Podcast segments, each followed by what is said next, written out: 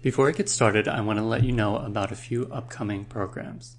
This year's public program series, Intersection Spirit of the Times with the Spirit of the Depths, begins on October 4th with They Had a Dream, We Have a Dream. C.G. Jung, Martin Luther King Jr., and the Evocative Power of Symbols with Jennifer Leigh Selig, PhD. The series continues in November with The Myth of Athena and Arachne, Confronting Male Entitlement, Rediscovering the Negated Feminine, with Diane Sherwood, PhD. In January with Exploring the Tarot as a Tool for Individuation, with Ken James, PhD.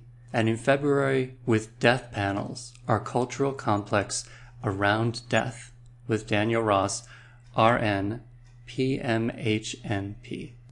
We will also be having Thomas Moore, the uh, speaker in this episode, visit us in October for two days. And I'll give more information about that as I introduce his lecture today.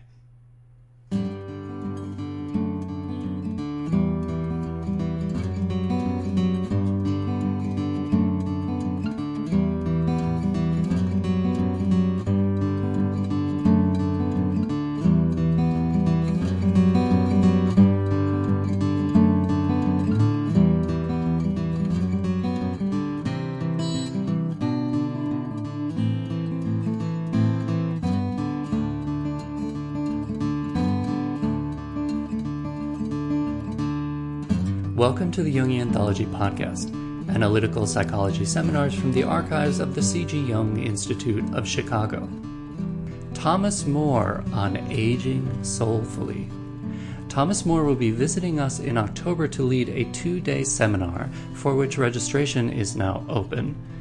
As an introduction to Moore's perspective and voice, we are sharing the first hour of his previous workshop with us, Cultivating Soul which included two parts.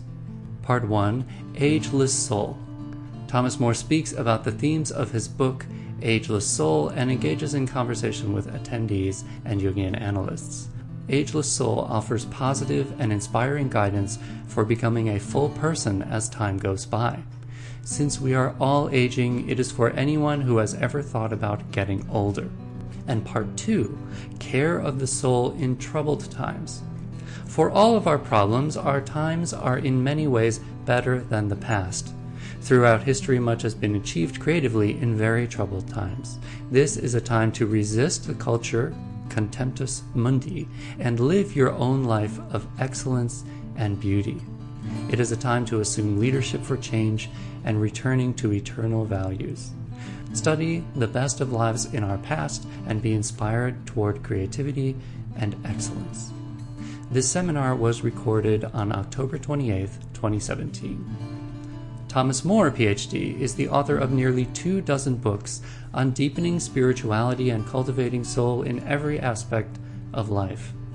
His book, Care of the Soul, was a number one New York Times bestseller.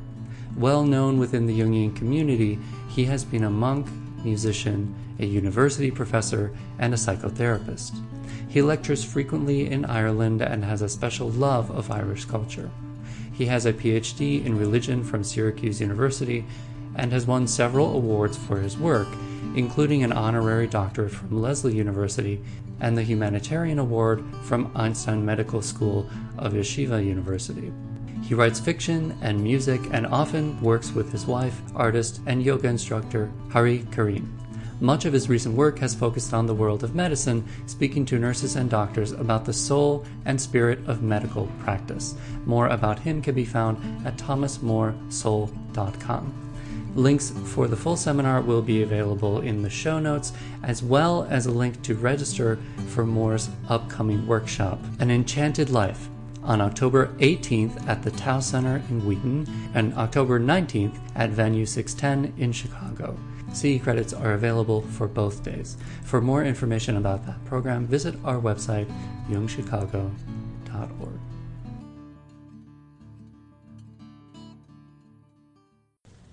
For first thing I want to tell you is uh, sort of a logistical thing.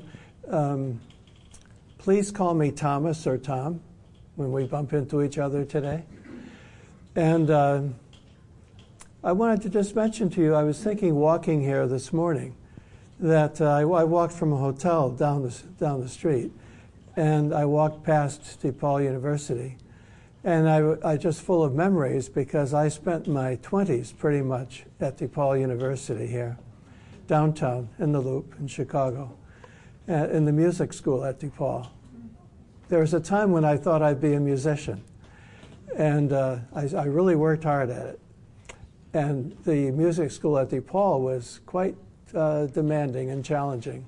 I learned a great deal there. And then I went on to the University of Michigan Music School.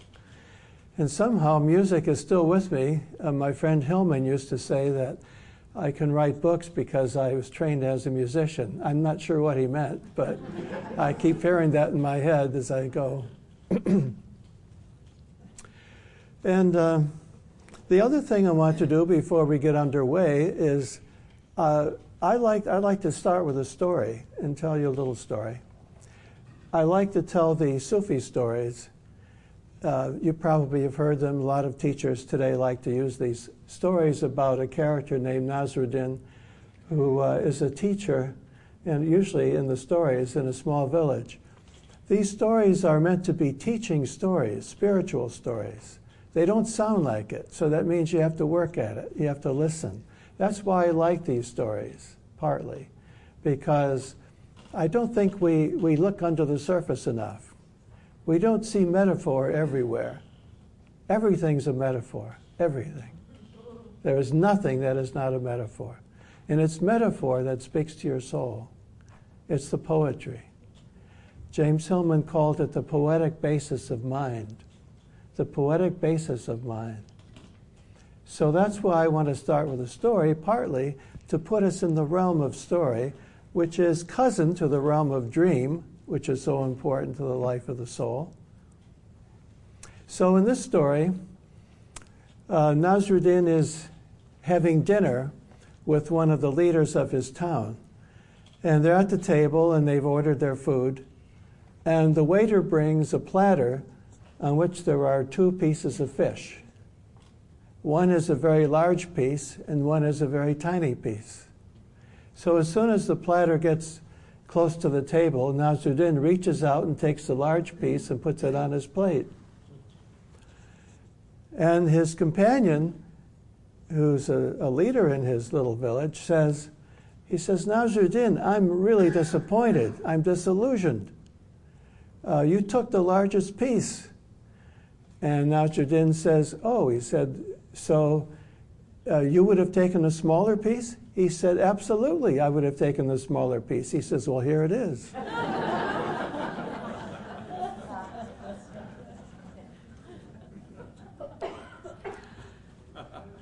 Uh, there, there a lot, there's a lot to say about that little story.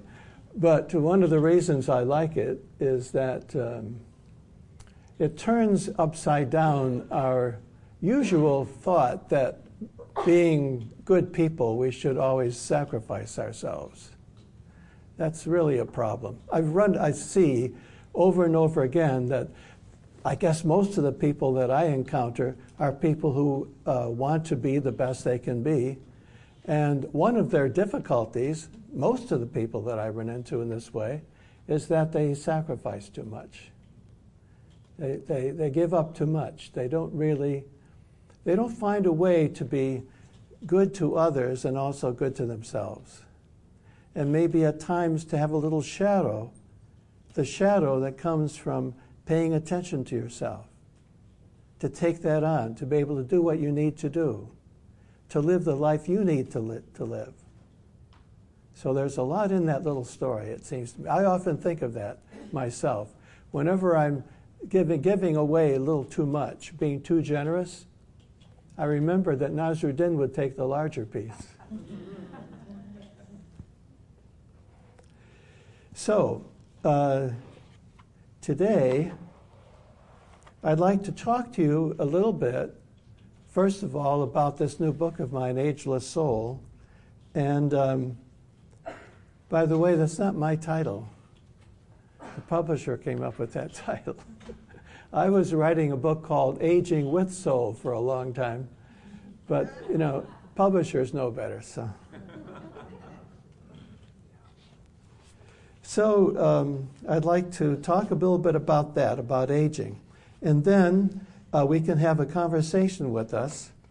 And in my experience, it will range beyond aging, which is fine. We can talk about anything we like today. And then uh, we'll have a break, and then maybe we might continue. I, I don't know really. Uh, I mean, we are improvising, right? Yeah, all the time. We're always improvising. So, uh, and then sometime in the afternoon, I'd like to talk to you about um, how to how to get along in this time when so many people are upset and disturbed by what's happening in the world. So that, that's a big topic, not an easy one, but I think it's worth talking about.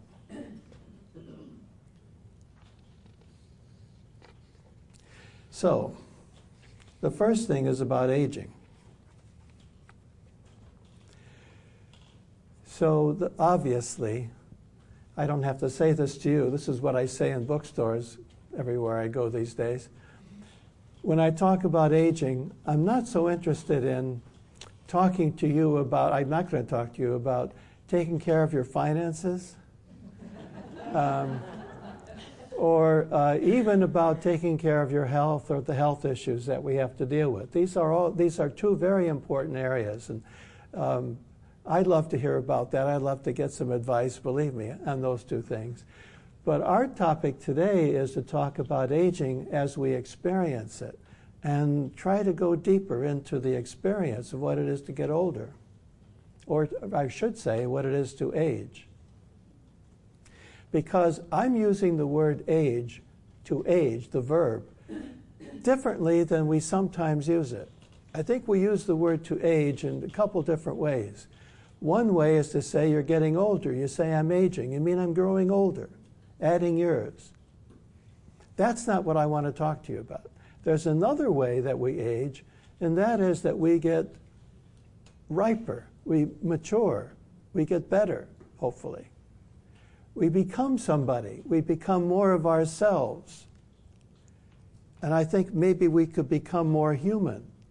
We could develop our humanity as well as our individuality. So those are, that's, those are the things that I have in mind when I think of aging. So I'd like you to join me with that, if you could. It doesn't mean that we're avoiding this idea of getting older, that's part of it. But the curious thing is that as everybody knows and everybody says, we're all aging no matter what, age, what how many years we have. We're all aging. Our children are aging. Just this week, uh, a friend of, of my family, friend of ours, my family members, uh, had, she's a young woman uh, probably 26 or so. She has a little girl, six years old, and just found out this week that she has leukemia or lymphoma. We're not sure yet which. So here's this little girl, six years old, going through this, these processes in the hospital right now of being examined. And like she had a bone marrow uh, exam the other day and a spinal tap. These are not things that we all have to do, especially not at six. But I was thinking about her, we're obviously very concerned and trying to find out almost by the hour how she's doing, uh, that she is a, a little girl who is aging. She is having an experience that is aging her quickly, early. Now, what she has probably is, has a good cure rate, so we're hoping that she will be fine. So as she grows up, she will refer back in her, her life as she goes from stage to stage to this experience she's having at six years old. She's aging, so she has an experience that, that initiates her further into what it is to be a human being. That people get sick. They can be really sick, that people have to face their, their mortality and sometimes quite early. I had an experience like that, and I write about it in this book. When I was four years old, I, uh, I used to go with my grandfather, my father's father, to a lake. I grew up in Detroit. I was born in Detroit, and we used to go to this lake outside the city and go fishing or just rowing, uh, usually on Sunday afternoon. And one time we went to a larger lake, Lake St. Clair, which is a big lake. Canada's on the other side of it, and you can't see across the lake, big waves.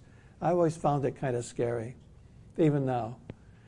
But my grandfather and I were in the boat, and we don't know what happened, but all my memory is I, I suddenly see the boat filling with water, and then the boat capsizes, turns over on its, you know, it's upside down. And my grandfather's holding me up on the capsized boat. And I, could, I can still see water going into his mouth and face. And I see all these things that were in the boat floating around me. And he's holding me up and saving my life. And he died. He drowned at that moment. And I remember waking up. I was in this bed, a big bed. I'd never been in this bed before. You know, I'm a little kid, four years old. And the sheets are stretched across my shoulders like I've never experienced before.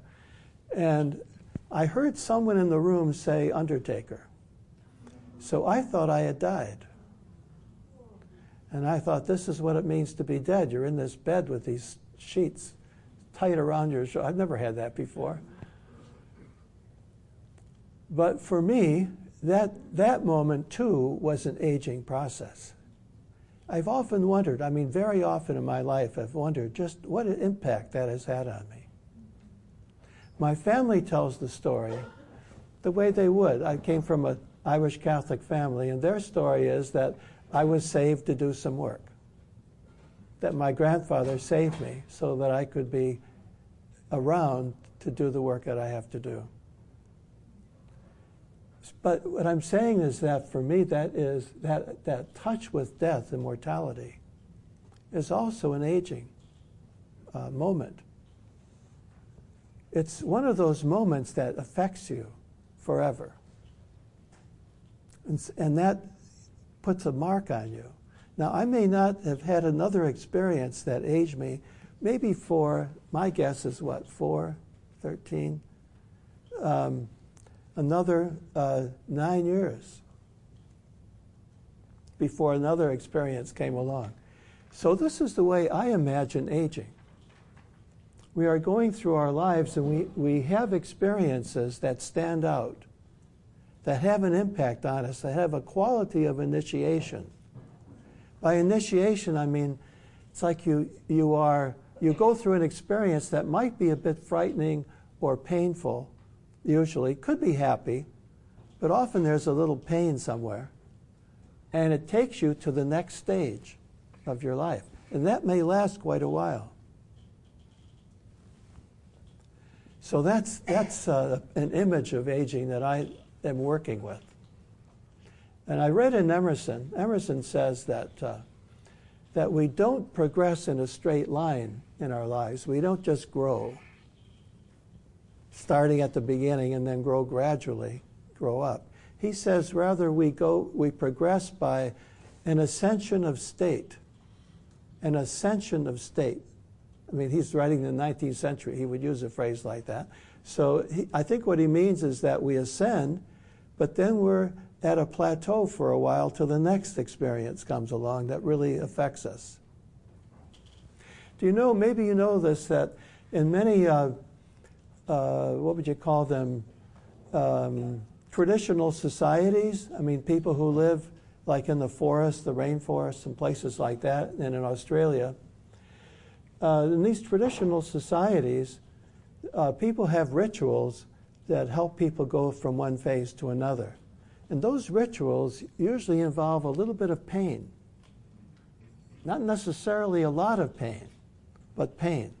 The Greeks had some uh, rituals like this where uh, th- there, was a, there was some pain. They might be, be hit lightly by a stick.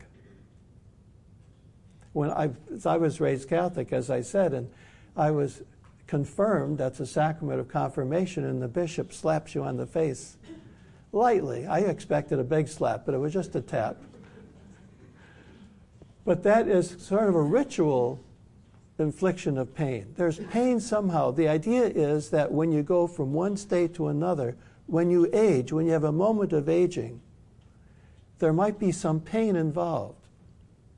And more than that, in some societies, the young people who are going through an initiation, let's say into adulthood, might actually be buried in the ground for a while, or sometimes just covered with leaves. And the, the idea is that they have died and they are in the ground, they are dead and buried, and then they come to life and enter the community. So there's a kind of death life aspect. And you see, that's, that's my story, and that's the story of my little friend with leukemia now. It's, a, it's getting close to death.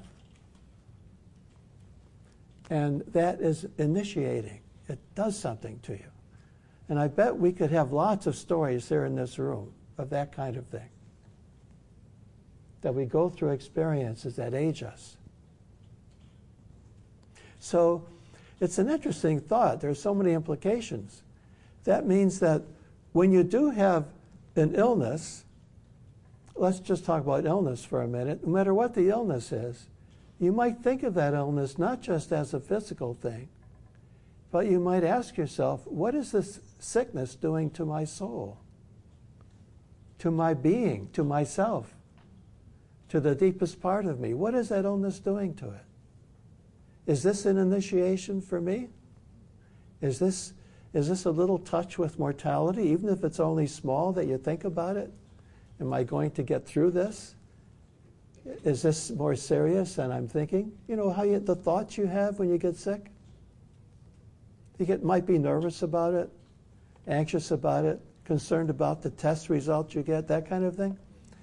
That too is like an initiation, kind of taking us along, aging us. So, on the one hand, they're not very nice experiences, and I'm not recommending them to you. But on the other, they actually do something good for your soul. If you can only participate at that level, and let that happen. Be open to the possibility that you will be transformed and changed and affected by what's happening. That's why it seems to me in our hospitals, we so badly need uh, guides, people present in our hospitals who understand these things and could help us go through the initiations of sickness. So I've been spending the past, what, I think 25 years visiting hospitals, attending uh, medical conferences. I go to these medical conferences. I've been doing it for so long now. Um, and I'm usually the last person to speak. You know, after all the technical talks are given, sometimes, you know, people talk all day long. They're one after another with slides and pointers and every, all this information being given, which is fine. And then they bring me in, and I don't have anything to show them. You know, I don't have anything to point to. but what I talk about is the experience of being sick and how our nurses and doctors, because we have no other people except maybe chaplains. Of course, I work a lot with chaplains. Um, we don't have though we don't have other people though to take care of, or, or we're not training our nurses and doctors to address the soul of the sick person or the soul of the caretaker. So we've got to do that work. And that's what I spent a lot of time doing. But that's also aging.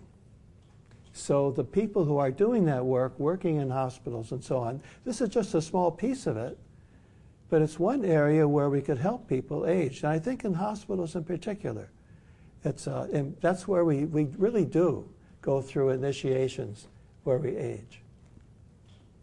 I remember, I'll never forget one in particular, one patient that I talked to. I visited his room, and uh, he was he had so many wires connected to his body, and there were about seven nurses and technicians in his little room when I arrived.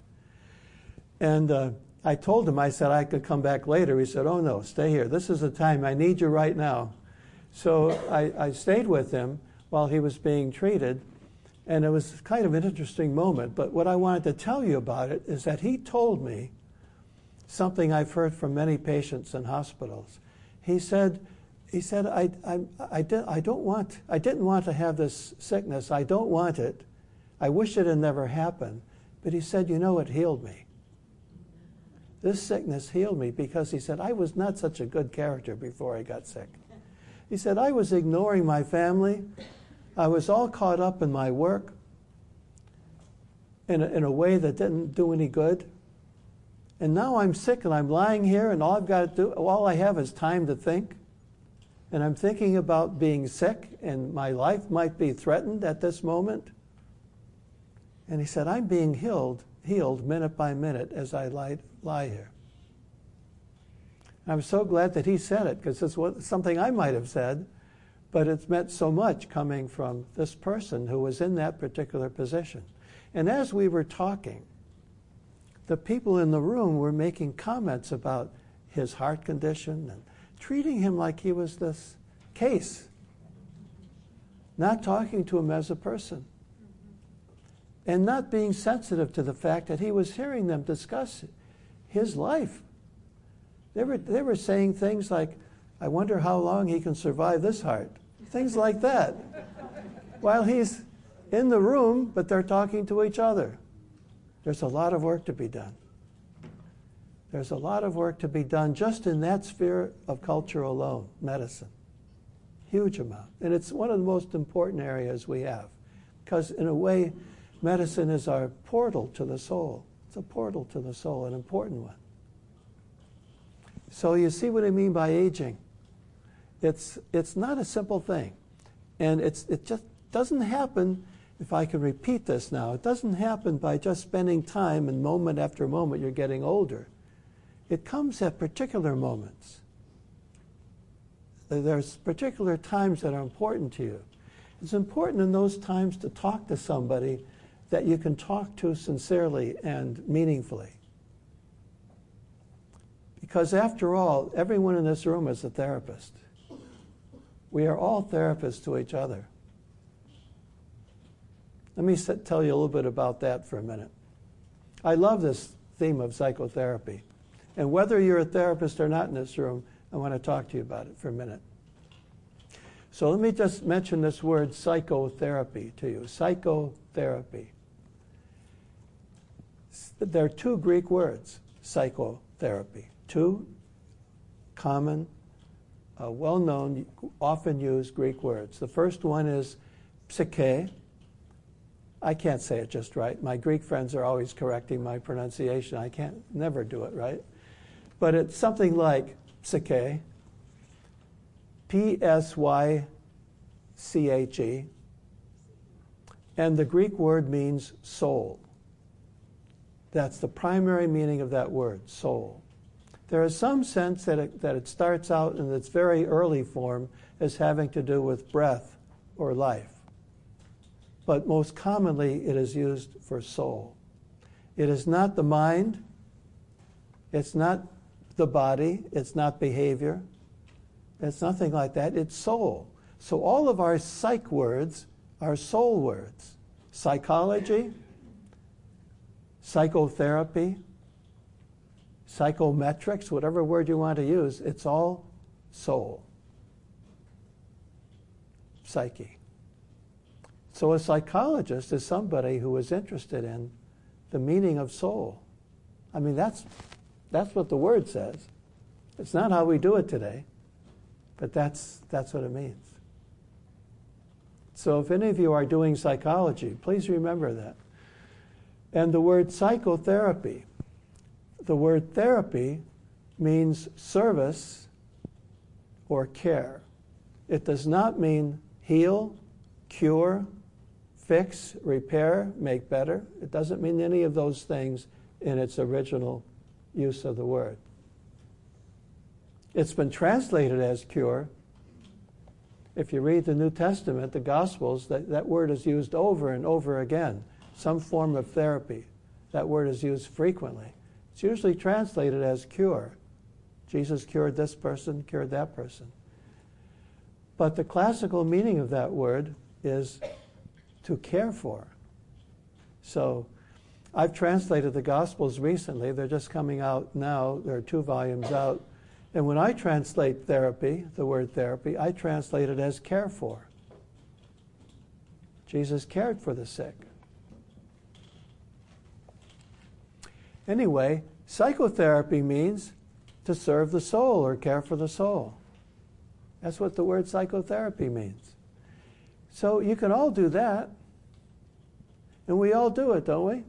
If you're a friend of somebody who's going through something, you are being the soul caretaker for the moment. You're being the therapist in that broader sense of the word. You know, you're not, you're not saying, come into my office, that'll be $140 an hour. You're not saying that. But you are relating to your friend, or maybe your child, or a relative of yours, or someone you're visiting in the hospital. You are the therapist. I think it's a good idea to think about that. You're doing psychotherapy. You're doing, you're doing service for that person's soul. That's what psychotherapy means. You're doing that when you're listening to them tell their story. That's what therapists do anyway. You're listening to the person tell their story. That's a generous thing to do, to, to listen to them. And you are letting them know that you care about them by being there. Maybe you want maybe you've brought some flowers or a card or something, chocolates, something that they're not supposed to have. you know, you, you, you bring them something, and that is caring too. So that's the work of the therapist in you. You can think about that. Be the therapist for certain people in your life. I don't mean, don't misunderstand me, I'm not saying analyze everybody. No, not that. Not that literal notion of the old notion of therapist that way. We don't want to analyze or don't give advice. A good therapist doesn't give advice, you know. When you're training therapists and they start out by giving advice, you know you have some work to do. So it's not advice giving at all. But what you're doing is you're caring for that person's soul using your imagination, doing it in your own way, the way that really makes sense to you, caring for the person around you. That's psychotherapy. And if anyone asks you what you're doing, just tell them you're doing a little therapy, and that if you tell them if they're a little confused, just get a Greek dictionary and you'll figure it out. Psychotherapy as helping a person go through something. And so, in that way, too, we can help each other age well. How do you help, how do you help somebody age? But you notice if they're going through something that you, you assist, you're with them, you listen, you're the companion, you're with them. That's the first thing. You're with them. You listen. They're very simple things, aren't they? To listen. When I was uh, being trained to be a therapist, the first training I had was Rogerian training, which is client centered therapy, which means that you learn to listen very well.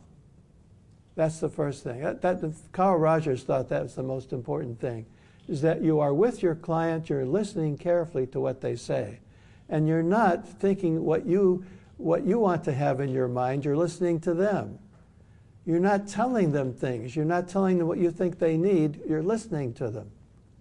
And the second thing you do, Carl Rogers said, is you let the person know that you're listening and that you've heard. That's pretty good. This is also care of the soul by listening. I tell this to therapists in training all the time. You ought to read Carl Rogers if you can't get a training in him, but it's, it's a good stage in your therapeutic training to learn how to listen very well and how to let people know that they're being heard. That's a great skill. A lot of people make fun of Carl Rogers by just repeating the same words that the person has just said. You know, someone says, I'm really feeling down today, and you say, You're really feeling down. well, you can do it that way. It actually works quite well. You know, uh, uh, there was a fellow, I forget his name now, Joe something, at uh, MIT, made a, a program, a, a computer program called ELIZA.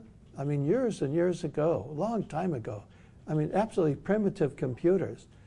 And I, I, I, met him once and we were talking about it, and he let me be the patient for his program. And the program is so simple. I'm sure they have much more complicated ones today, but the one he created, you would just say something to the computer, you'd uh, you just type it in. You'd say, like I said, I'm, I'm feeling a little anxious today. And the computer would say, You're telling me that you're feeling anxious. And then you'd go on, and it kept going in that vein. And I really felt great after it.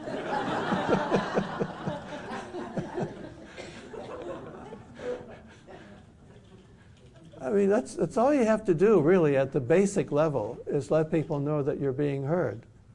You can be more subtle about it, and you can, you can go further. You can, let, you can hear things that the person is saying that they don't hear. You know what that means? Someone is saying something, and they don't even know they're saying it, but you pick it up and you let them know that you've heard that, that's really advanced Carl Rogers. You can go beyond just the uh, mimicking what they say. So there's a way in which we can help each other age. And I'm talking about all ages now, our children as well, help them age. And I think this is also a secret to aging. If we can do our aging well when we're four and five years old, we're going to be in great shape when we're 80. Because the therapists in this room, I know, the analysts here know that when you talk to older people in their 70s, 80s, and 90s, very often the issues that they're dealing with at that moment go back to when they were four and five and 10 years old. It's amazing how direct the connection is between your 90s and your 10s. It's, it's direct, it's still there. And it seems to me that what we do when we age, when we, when we go through our years, when we get older, we don't just have experiences in our tens and, and teens. We don't just have those experiences and they go by and they're put in this memory archive somewhere. I think that those experiences stay with us they're with us live, alive and active every moment afterwards.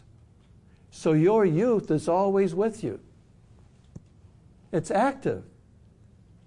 Without even thinking, today, I bet you everyone in this room has some experience that, life, that wakens some early period in your life. It's the way life is, that's how it works. We're not just the age of the moment. We're all those ages.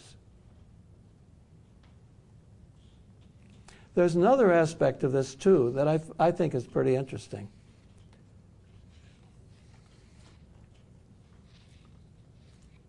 And, and that is that um, as we age, as we do this, as we collect these, these different uh, years that are with us all the time,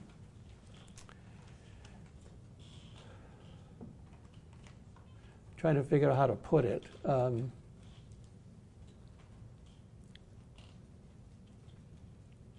it would it would uh, it helps us to know what year the, the what year is working on us right now, where we are today. It looks like we're in the present, but actually, an event something going on may take us back to a, an early period in our life. Now, I want to read to you some things. This is from Carl Jung. This is from Memories, Dreams, Reflections. Have you, have you read Memories, Dreams, Reflections of Jung? If you haven't, get a copy today. It's, it's one of the great books that will help you understand what it is to be a human being and how to deal with your experiences. If you want to know something about Jung, if you haven't studied Jung yet, then I would suggest starting with Memories, Dreams, Reflections. I would not suggest starting with a book that summarizes Jung's thought. They give you kind of a rational summary of ideas that really don't present the personality of Jung. I would suggest reading Memories, Dreams, Reflections and probably reading it two or three times. I can't tell you how many times I've read it, and I'm going to read from it right now for the zillionth time. So what happened is Jung wrote his auto. Uh, it's not. He didn't really write his autobiography. He apparently he he made some notes about his life, and some someone else kind of stitched them together into a book. But for all purposes, it's his autobiographical reflections, and. Uh, there's a chapter called Confrontation with the Unconscious, which I think is the most interesting one in the whole book. And he talks there about how in his 30s he had a breakdown. His life began to fall apart. And he had to figure out what to do because he was a psychiatrist at a hospital at that time, a major hospital. He had a, it was a very good position. I mean, he says in the little film, you know, the BBC film about Jung, he says in that film, he says if he had lost that position, what could he do? He didn't know what to do. So he didn't want to lose his job, but he was falling apart and he couldn't really do his job well. He didn't know what to do. So let me just read to you some passages about what he says about this.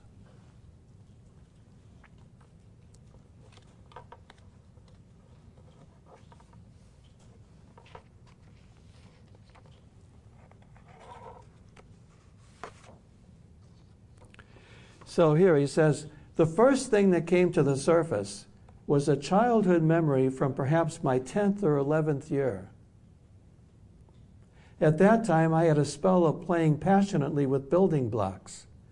I distinctly recalled how I had built little houses and castles using bottles to form the sides of gates and vaults. Somewhat later, I had used ordinary stones with mud for mortar. These structures had fascinated me for a long time. To my astonishment, this memory was accompanied by a great deal of emotion. So notice then what, he, what he's saying here is that he is thinking about carefully about what's going on right now in his life and in his soul, in his psyche. He's very disturbed, he's upset, he doesn't know exactly what to do. Have you been in that position before? What am I going to do? What can I do to get out of this situation? It's not good right now. What can I do? So he thinks about his life and he pays attention. Here's one of the first things to note about with so many lessons in this little this little story of Jung. The first lesson might be when you're trying to figure out what to do next, pay close attention to where your imagination goes, where your fantasy goes, what images come to the surface. What images come? That's what Jung did. What came for him? Being a 10 or 11 year old boy. That's what came to the surface. And he took it seriously. And he remembered, he thought about it. What did I do at that age? Well, I played with blocks. I made little villages and towns by the, by the lakeside with these things. Just a simple memory. But he knows that this image comes to him and it's worth paying attention to and doing something with it. Maybe the, that's the clue for responding positively and creatively to what's going on with him at that time. And then he says, Aha, I said to myself, there is still life in these things. The small boy is still around and possesses a creative life which I lack. Wow, listen to that. The small boy is still around. That's what I'm trying to say to you. He's still there. That 10 year old in you is still there. This is what Jung discovers. He's still around. I can't tell you how many times, maybe thousands of times, I have heard this statement in one way or another that, that early person, that the younger person, is still around, still having experiences, still complaining, still, still, uh, still present. That's really something to think very carefully about in aging. It's not a straight line. We don't just let go of all the past. All those persons we have been are still there. And this is what Jung found The little, that boy is still around and possesses a creative life which I lack. Isn't that interesting? So he, he's making a distinction between that boy, that 10 year old boy, and I. I lack this. That boy was creative, I'm not at the moment. There's a big difference here between I and the boy, even though that boy is me. Now, if you can figure that one out, you're well advanced now. You're moving along toward understanding about aging in a deep way. If you can understand, if you can say a statement like that that seems contradictory, that the boy is me when I was 10, and yet it's not me because I don't have the gifts that boy had at that age. So the conclusion is I better get in touch with that boy because that boy has something for me. What, a, what an important statement for you, all of us now who are becoming therapists, in my extended sense of the word, right?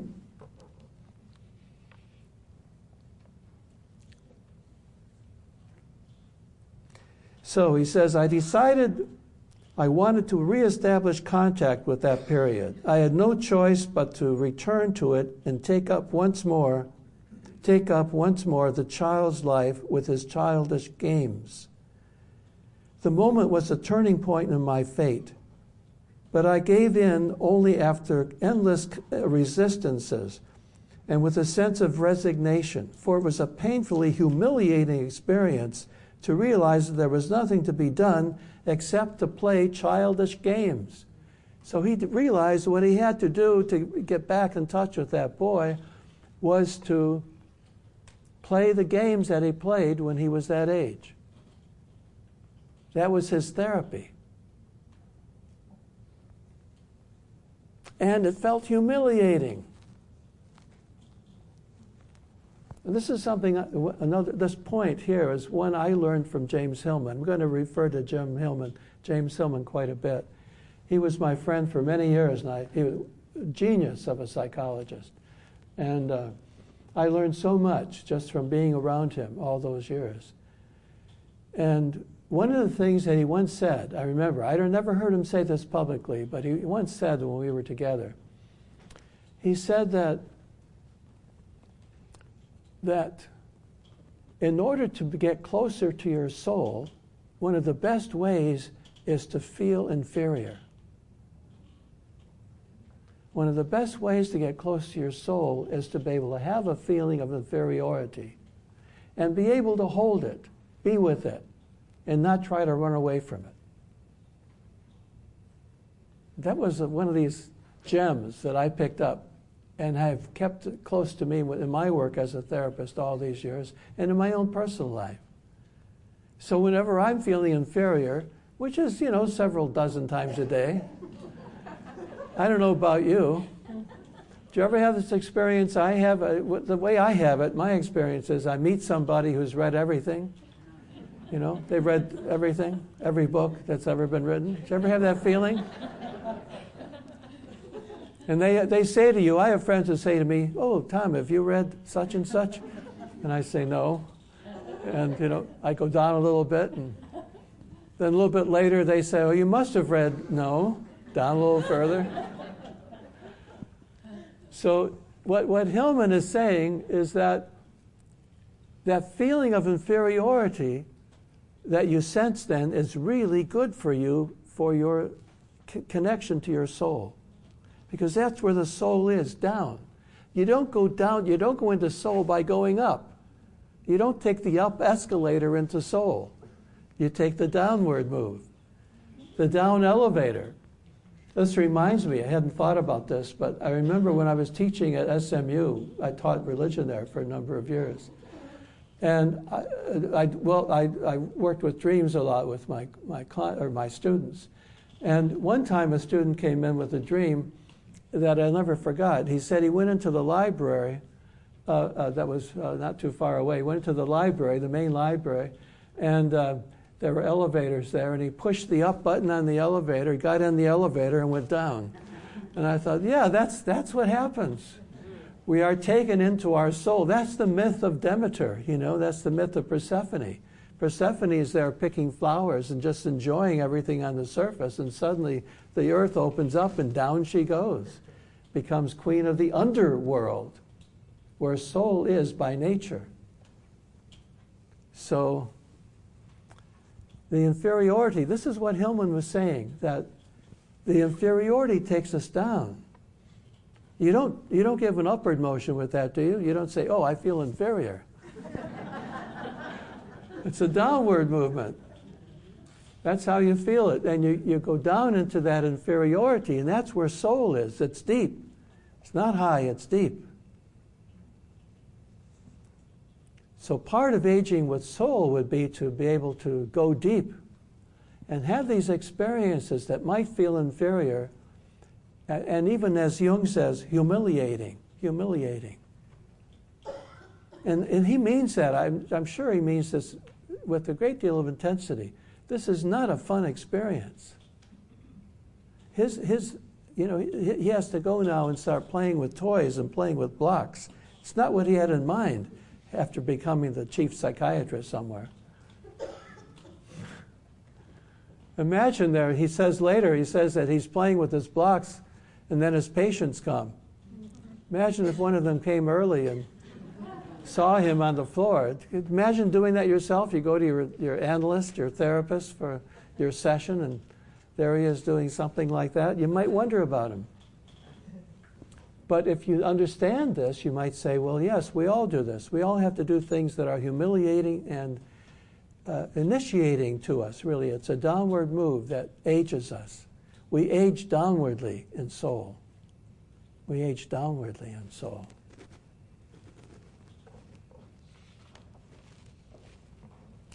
He says some other things about this experience that I want to mention to you, too. Give you a taste of this book of his, so you might want to read it. He says, I frequently, I was so wrought that I had to, that I had to do certain yoga exercises in order to hold my emotions in check. And then he says he had to, he had to stay close to his daily, daily life, like, you know, doing the dishes and cleaning up and all that, to be able to stay related to ordinary life because he was going through so much in his inner initiation.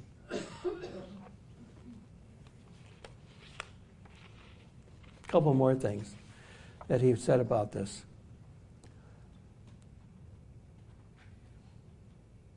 Oh yeah, this is this is complex. I have to read this to you carefully.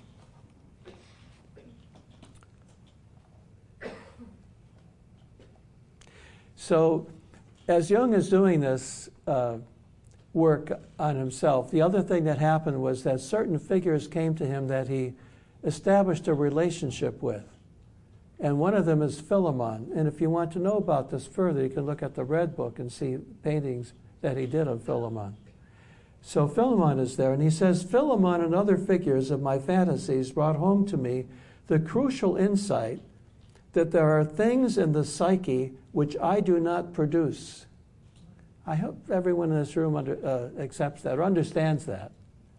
There are things in this psyche that I don't produce. I remember when I was teaching at the university, this was one of the big stumbling blocks. I had so many students who kind of walked out the door when I said that. They said, How can that be? How can there be something in my psyche that I don't make? That I have not created? How can there be something in me that I haven't created? Well, this is the difference between a more Jungian uh, point of view of life or archetypal view of life or soul centered view of life than the ego centered view that we have more generally in our society. What, what we understand, those of us who are interested in Jung's work, is that there are things in us that we have not created. There are personalities that are us and not us at the same time. They come to us, they visit us, we have a relationship to them.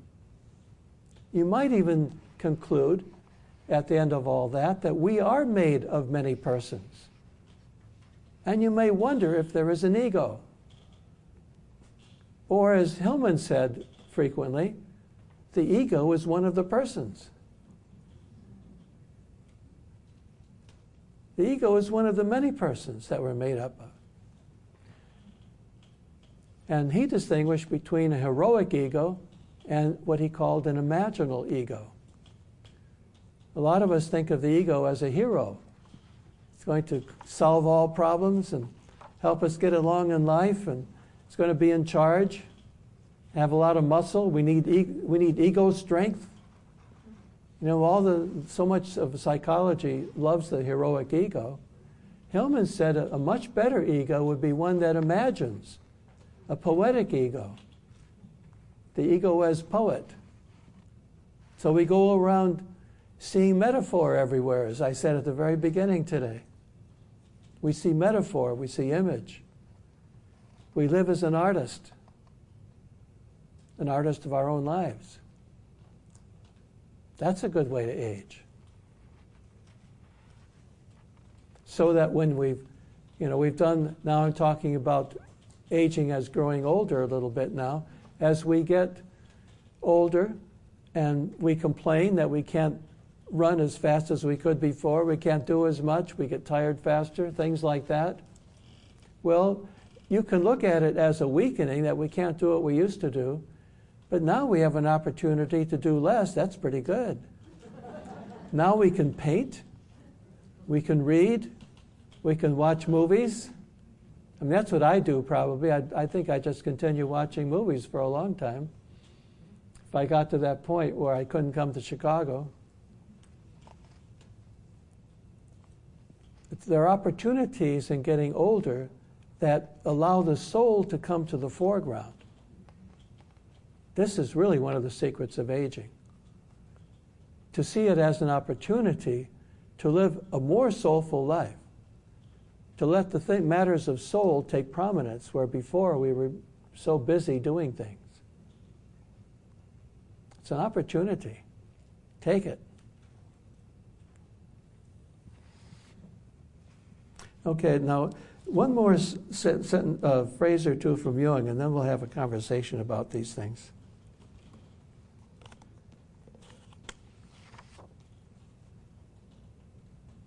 He says, In the years when I was pursuing my inner images, no, he says, the years when I was pursuing my inner images were the most important in my life. In them, everything essential was decided. Wow. So he's saying those moments when he was there uh, out by the lake making little villages out of blocks and sticks and stones, most important moments of his whole life. Everything was decided then. Everything was decided. So you could say maybe the most important time in my life was not when I was working hard at my job Maybe that isn't the most important time. Maybe the most important time is when you're playing a game. When you're playing, period. Maybe the most important task, if your, your life of soul means anything to you, is when you're playing rather than doing something, rather than accomplishing something. But isn't that what the Tao Te Ching says from China? it says that uh, you accomplish more by doing less.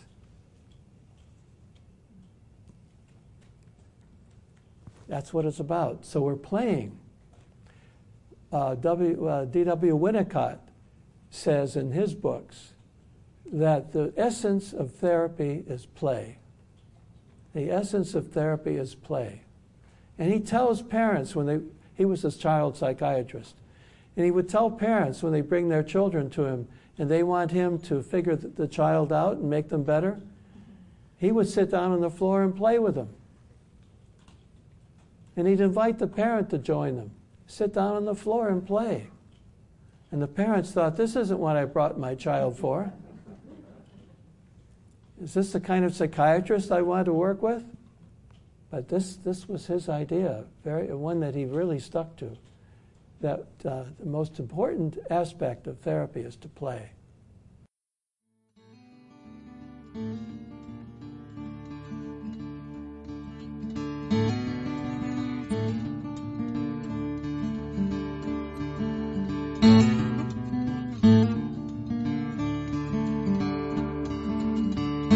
Podcast is distributed under a Creative Commons Attribution, Non-Commercial, No Derivatives license. Share it all you like as long as you maintain the attribution to the speaker, but please do not change it or sell it. If you like this episode, tell your friends about us or leave us a review on iTunes. For more information about classes, training programs, videos, audio, this podcast, or to find a Jungian analyst near you, visit our website www.jungchicago.org.